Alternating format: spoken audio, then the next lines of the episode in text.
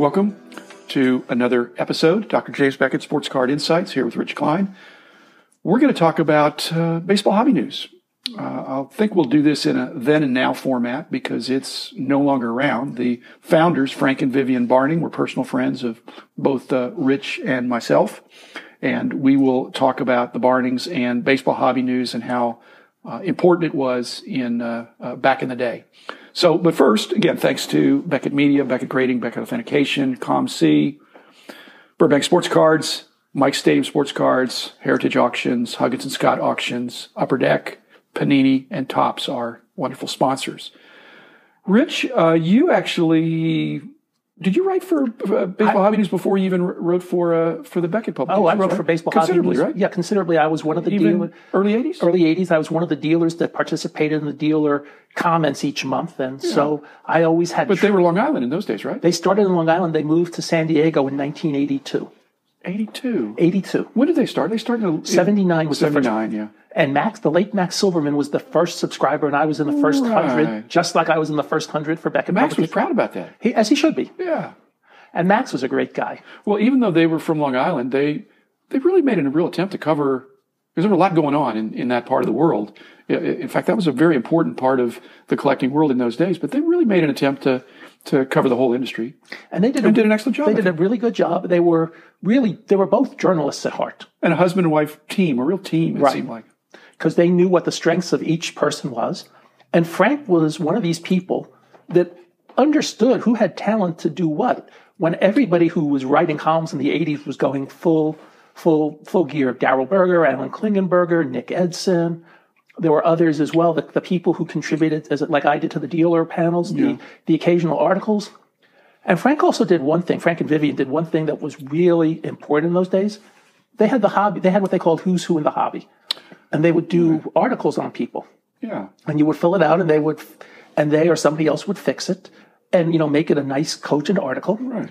And there were some really cool stories. I got one of my favorite books of all time, which I actually got back at uh, Kyle's big show a couple weeks ago from Jerry Adamic. It was like, Jerry, I don't have any money. He goes, just just take the book and pay me what you think is fair. And I still don't know what to pay him for it, but it was what was it? The Ballparks, written by Bill Shannon, and with the photos by George Kalinsky, a table-sized copy book. They made 11,276 copies of that book. Yeah. And I remember, and that book was like 100, 150 dollars. And I remember a gentleman by the name of Frank McLean, who was a policeman in Philadelphia, contacted me. And I drove down. I met him at Veterans Stadium in Philly. And we did, and we did the deal for me to get him the book in the parking lot of Veterans Stadium. Hmm. And so I, it was basically one day I just said, I'm leaving for about six hours. And I drove, got the book. And I was thrilled. And I, when I got married, I sold my autograph book collection. Yeah. And when I saw the book on Jerry's table, it was like, I have to have this. You know, I rarely say I have to have anything. I had to have that book. And it was like so cool that it brought back the memories of Frank and the who's who. And, you know, on a tangible level, it, it reminded me what just filling out a who's who uh, portrait. The who's who was a nice touch. I, I agree.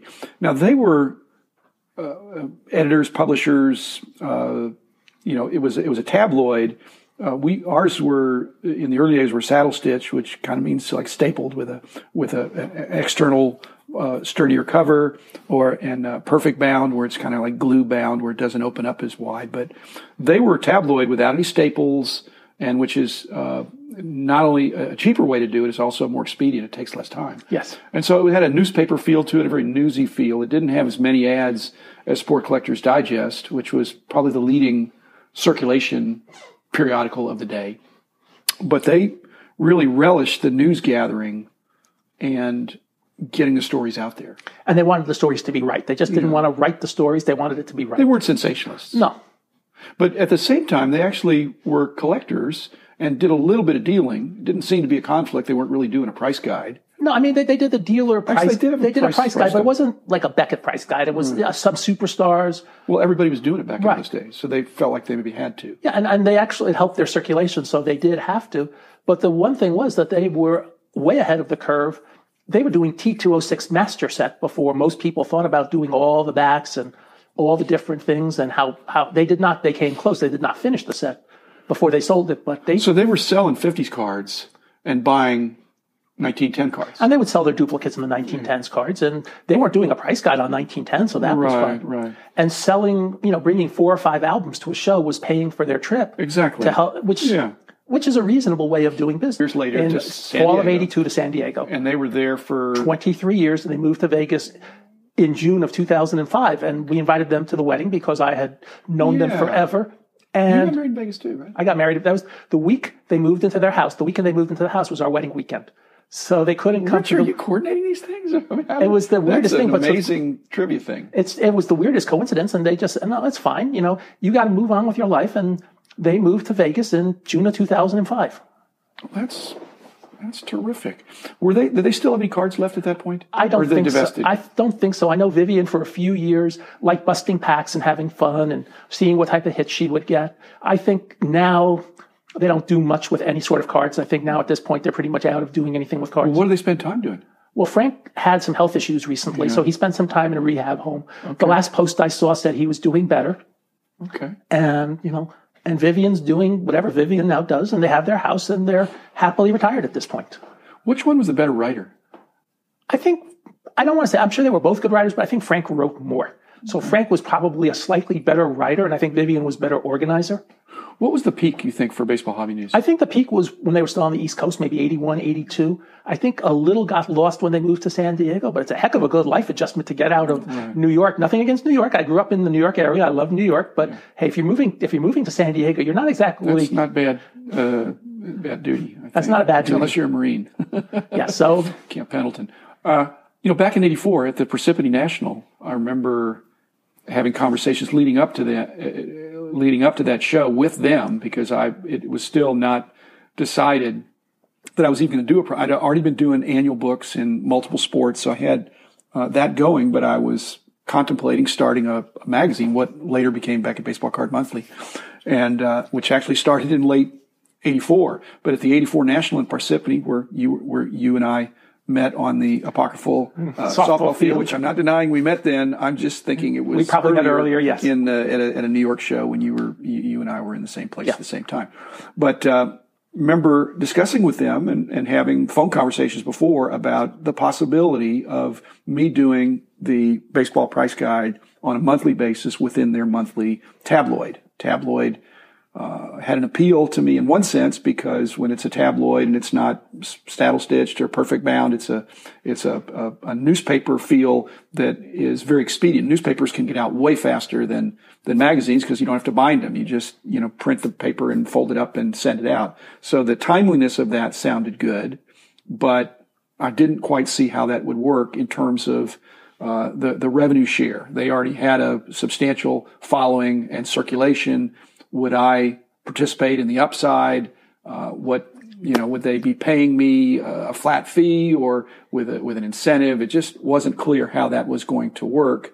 But I basically, up to that point, up to the national, I've been thinking I've got two ways I could do this. One is I could I could uh, get in with somebody that's already got uh, wherewithal and circulation to hit the ground running with somebody like the Barnings, and I really felt like they would have been the best choice going down that path, or starting from scratch, building my own team, learning about typesetting and all the things that I, which history showed that's what I actually picked. But up until the beginning of the national in Parsippany, where where you were there, uh, it, it was I, I was leaning toward doing it my on my own and forming the team, and I actually did pick that. And so by the end of that national, I had announced that I was doing it, and I again not trying to apologize to them, but because I never I didn't break any promises, but I really thought there was a chance I could do it with them, and I don't know that that would have been a bad thing. But looking in hindsight, it would have been not the better choice. And I have a happier story because I was actually next to them at the 84 National, You had the table right next to you. right next to them. In fact, my dad worked for some, my dad helped their table.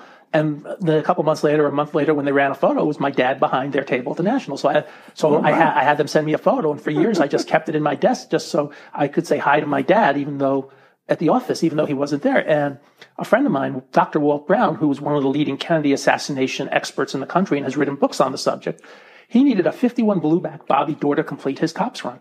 And I looked pretty good at the show, pretty well at the show, you know, all four days, looking at people's tables I knew who looked like they had cards like that. The Barnings were the only table that had it that, that I could see. I could have saved four days of looking just by going to their table right next to me.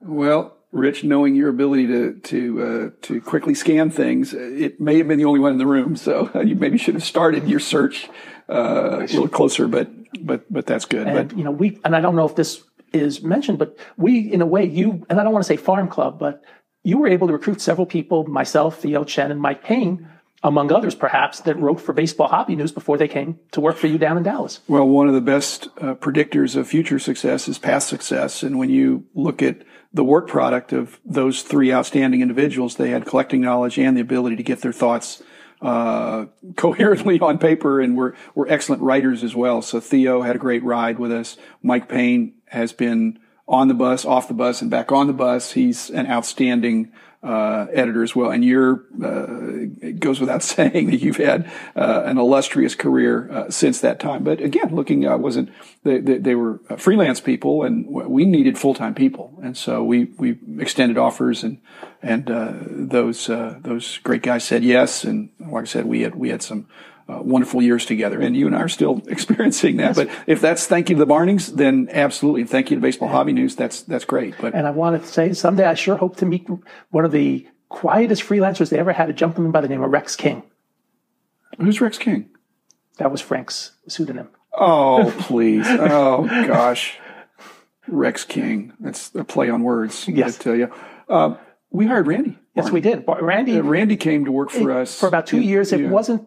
It wasn't the right fit at the time, but he was good at what he did. He was at. He actually probably would be better today than he was then. Because he's digital savvy. Yes. Yeah. Uh, he was very digitally. I believe he lives in yeah, Austin. Yeah. And had done some interesting things. You know who his high school best friend was?